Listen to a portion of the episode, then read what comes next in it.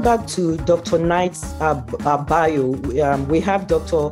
Michael G. Knight on our podcast with us today. You know, throughout his career, Dr. Knight has been a champion for health equity and has been instrumental in developing community health education programs throughout the United States.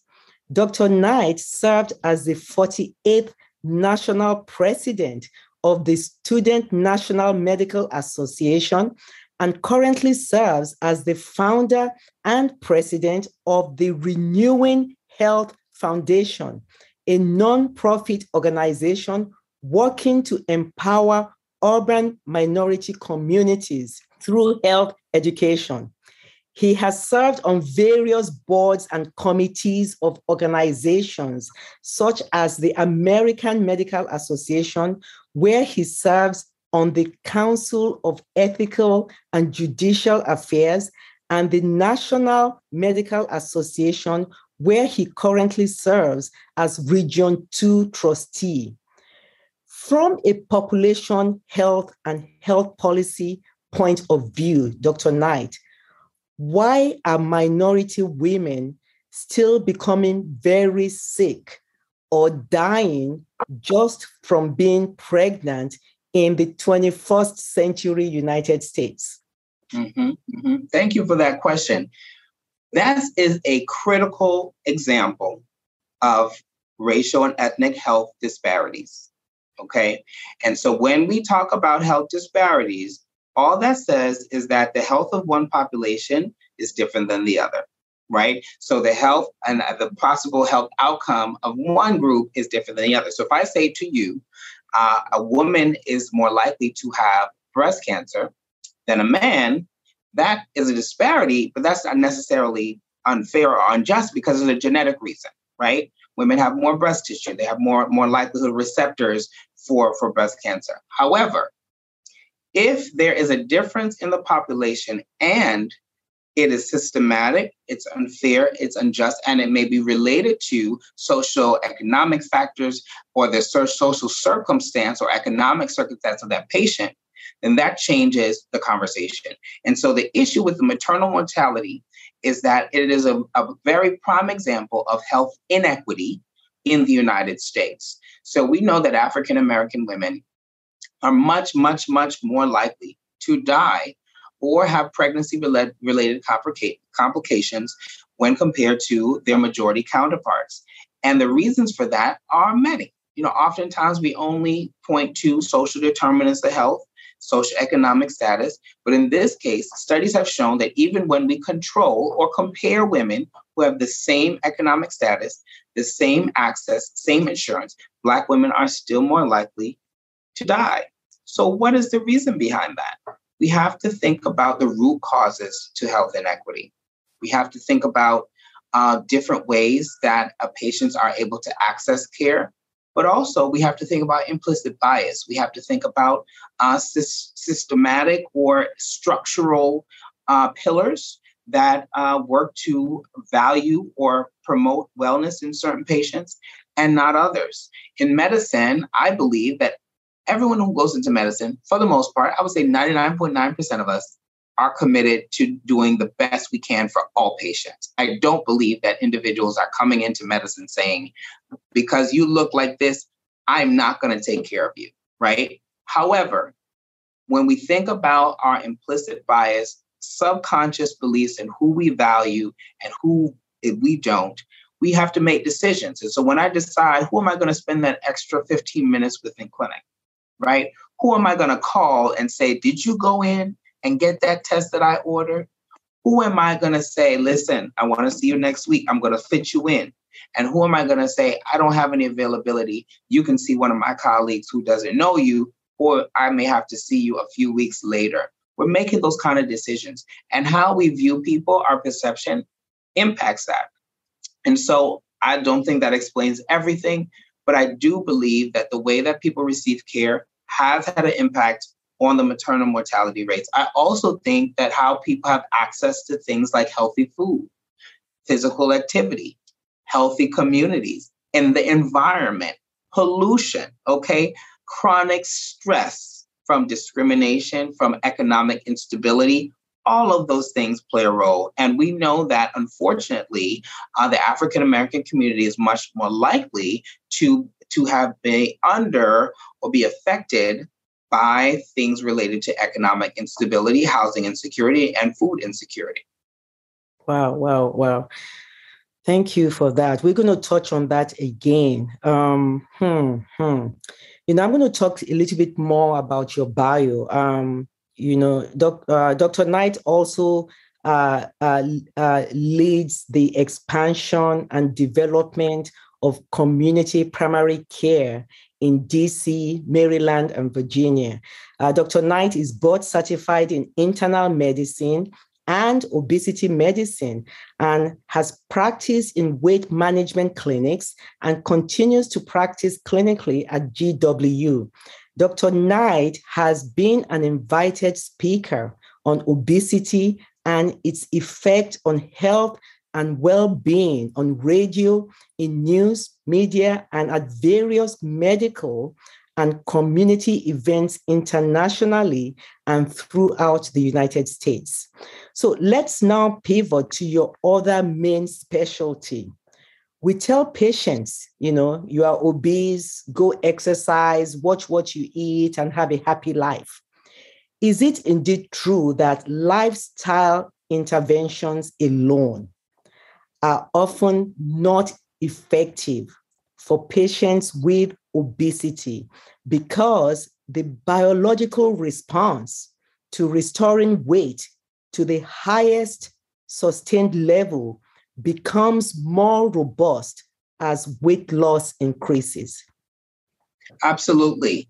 What we have to understand, which is that as a healthcare institution or the healthcare field, we have not acknowledged obesity as an actual chronic disease or as an actual pathophysiologic process until 2012. So for the longest time, it's just been a number on the scale. And like you said, we've said if you have excess weight, it's because you're you're eating too much and you're not exercising enough. And so what I what we tell our patients, eat less, exercise more. And I have patients that come to me that have been hearing that for decades they eat one meal, two meals a day. They may be exercising.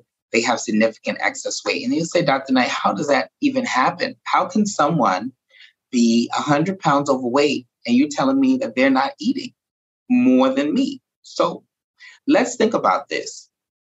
Everyone has what we call a set point. It's kind of like a thermostat when it comes to your weight okay?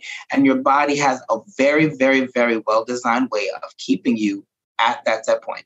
So, an individual who doesn't have excess weight, okay, or does not have a lot of excess weight, we may believe that the reason that I don't have it is because I know exactly how much to eat and I'm burning all of my energy. We would have to be as exact as a half of a potato chip in the amount of calories we take in and burn to match it every day to not gain weight. So the reason I'm not gaining weight is not because I'm actively doing that. Our body is telling us when we are hungry and when we are full. Just because my stomach has food in it does not mean that I feel full. And just because my stomach is empty doesn't mean I'm going to feel hungry. I'll give you an example. There are people who are breakfast people. And so they wake up eight o'clock, they are hungry. They need a breakfast. And if they don't eat, they're going to get a headache. They're going to be hangry, as they say, all day long. Me, I'm not a breakfast person. I can go until 12 o'clock and not feel hungry. Does that mean that there's something in my stomach? No, there's nothing in my stomach because I've had dinner the night before at 7 or 8 p.m. So, what's the difference? my hormones are not telling me that I am hungry. So when we think about hormones like ghrelin, um, like a number of others that work in our system, they tell our brain that we are hungry.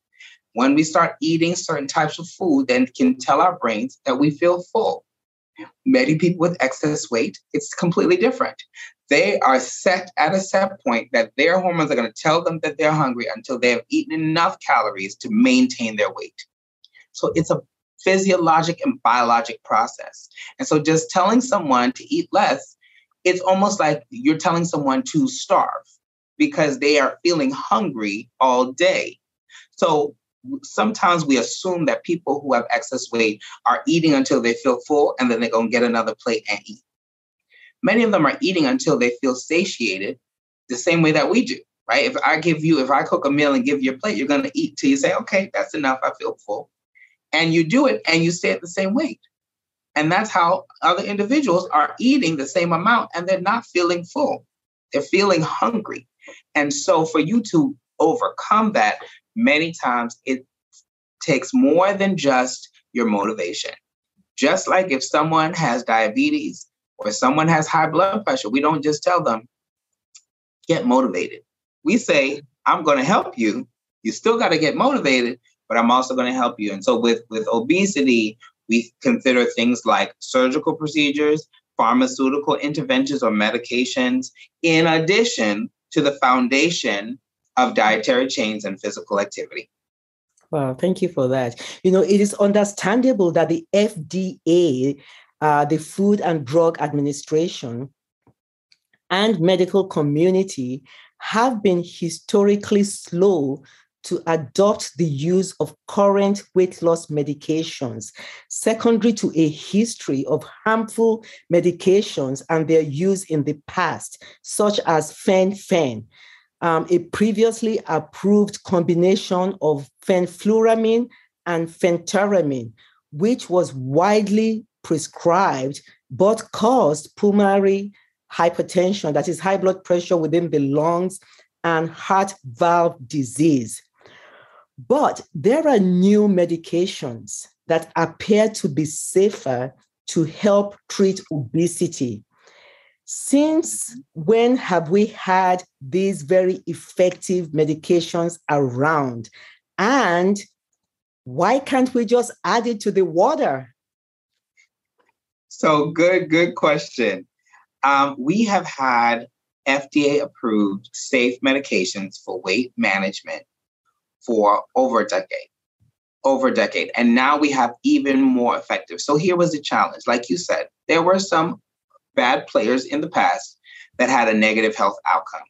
And so that said, forced our industry to say, you really need to test these agents. You really need to understand what they're doing to people. But what we have seen initially were medications that we use for other things that we realize cause medication, and then we turn around and use them for weight management. So, for two of the medications that we use, we use those same medications for other things. So, I'll give you an example. There's a medication, generic name topiramate, use it for migraines prevention for a lot, a long, long time. Uh, sometime in the past have been used for seizures, but also people are losing weight. So now it's approved as a combination with phentermine for weight management a medication we've used and we know is safe. The same thing for uh, another medication that com- combines bupropion, which we've used for mood in the past, and naltrexone, which we've uh, used for habit forming behavior, together, weight loss. So you have two agents now that we use these medications for decades. We know they're safe, but now we can use for weight management. We have newer medications um, that we use, such as semaglutide, that have been approved for conditions like diabetes. We use it for diabetes all the time. But when it's approved for weight loss, then all of a sudden, we don't want to pay for it. We don't want to use it. So, is it safety or is it something else? And I think that when it were new medications or medications that were only for weight loss, it may have been about safety. But now that it's the same medications that we use for other things, we have to ask is it more about stigma? Is it more that we have individuals who are in these payers who are saying, you don't need a medication to lose weight. We shouldn't have to pay for this. You should just get up off the couch. You should just get away from the fridge and lose the weight on your own. And that's what is there is no other medical condition where we say we don't cover anything to treat you. I literally get denial letters from my patients all the time from insurance companies who say, we have an exclusion that we don't pay for any medication for obesity. It would almost be like saying that you have an insurance that said we don't pay for cancer treatment or we don't we don't pay for blood pressure pills. You would say then well, you shouldn't be in the insurance business game because this is a medical condition. So there's work to be done for us to be on the same page and acknowledge obesity as the chronic medical disease that it is, and also be able to fund treatments that are safe and effective. Well, thank you. Um, but now, just in layman's terms, why does it seem that these new current medications are very good at treating obesity? You talked about some of their safety profiles. How do they work um, in layman's terms?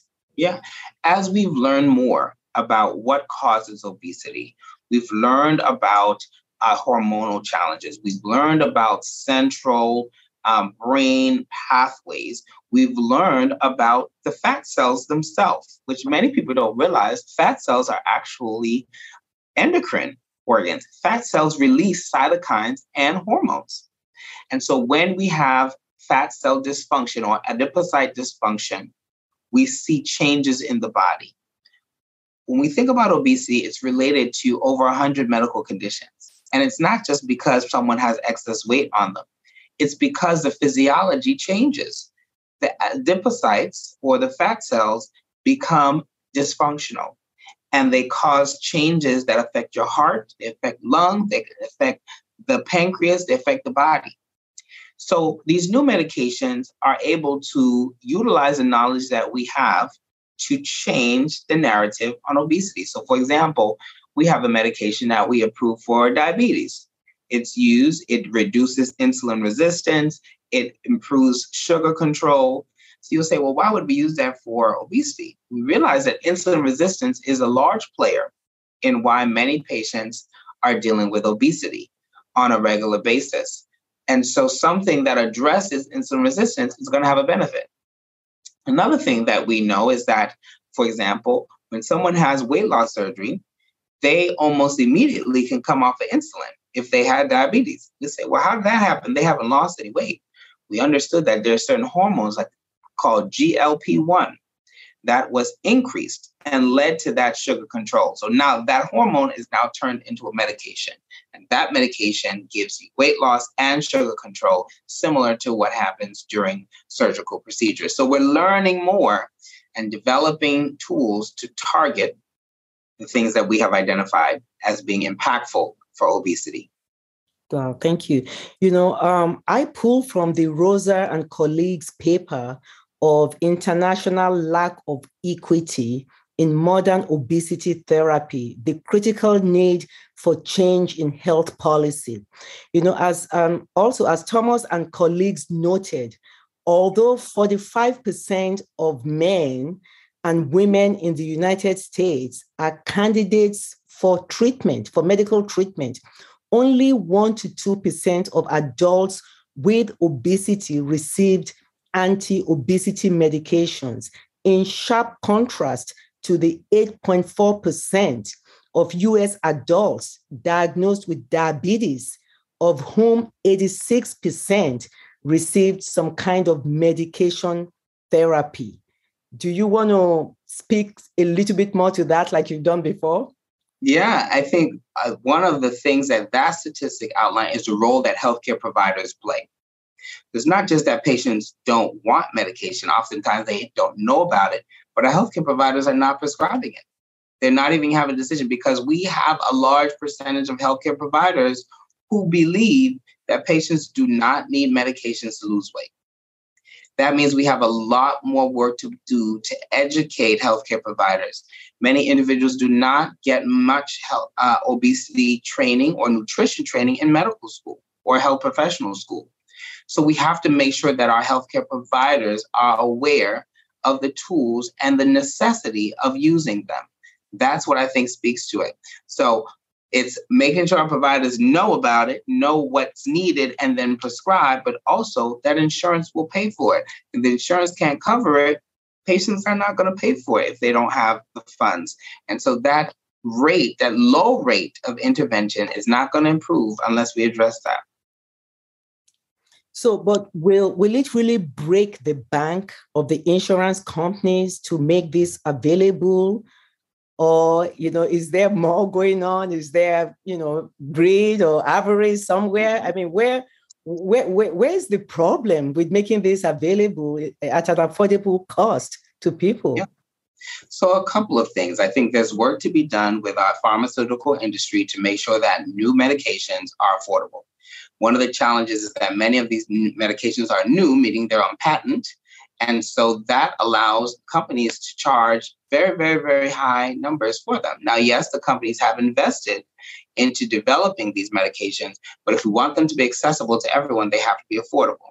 Number two, we have to think about, um, you know, the insurance. If you don't pay to reduce obesity, you're still going to pay because you're going to pay for the diabetes, you're going to pay for the heart failure, you're going to pay for the kidney failure, going to pay for the stroke and a heart attack. So you choose when you want to pay. Unfortunately, the healthcare system is focused on sick care, not focused on prevention. And so we'll say, well, I can't pay. I don't want to pay for medication to reduce obesity, but I've just told you that obesity is related to over 100 conditions. The healthcare system spends billions of dollars, not millions, billions of dollars every year on obesity related complications. So we're already spending the money. So it's do we want to spend the money in prevention or do we want to spend the money after the fact when patients are suffering? Well, and I did do some research in that uh, one of the medications, uh, a pack uh, costs like $1,350 uh, in the US compared to the same medication being given for about 99 dollars in the United Kingdom. So, you know, that is out there.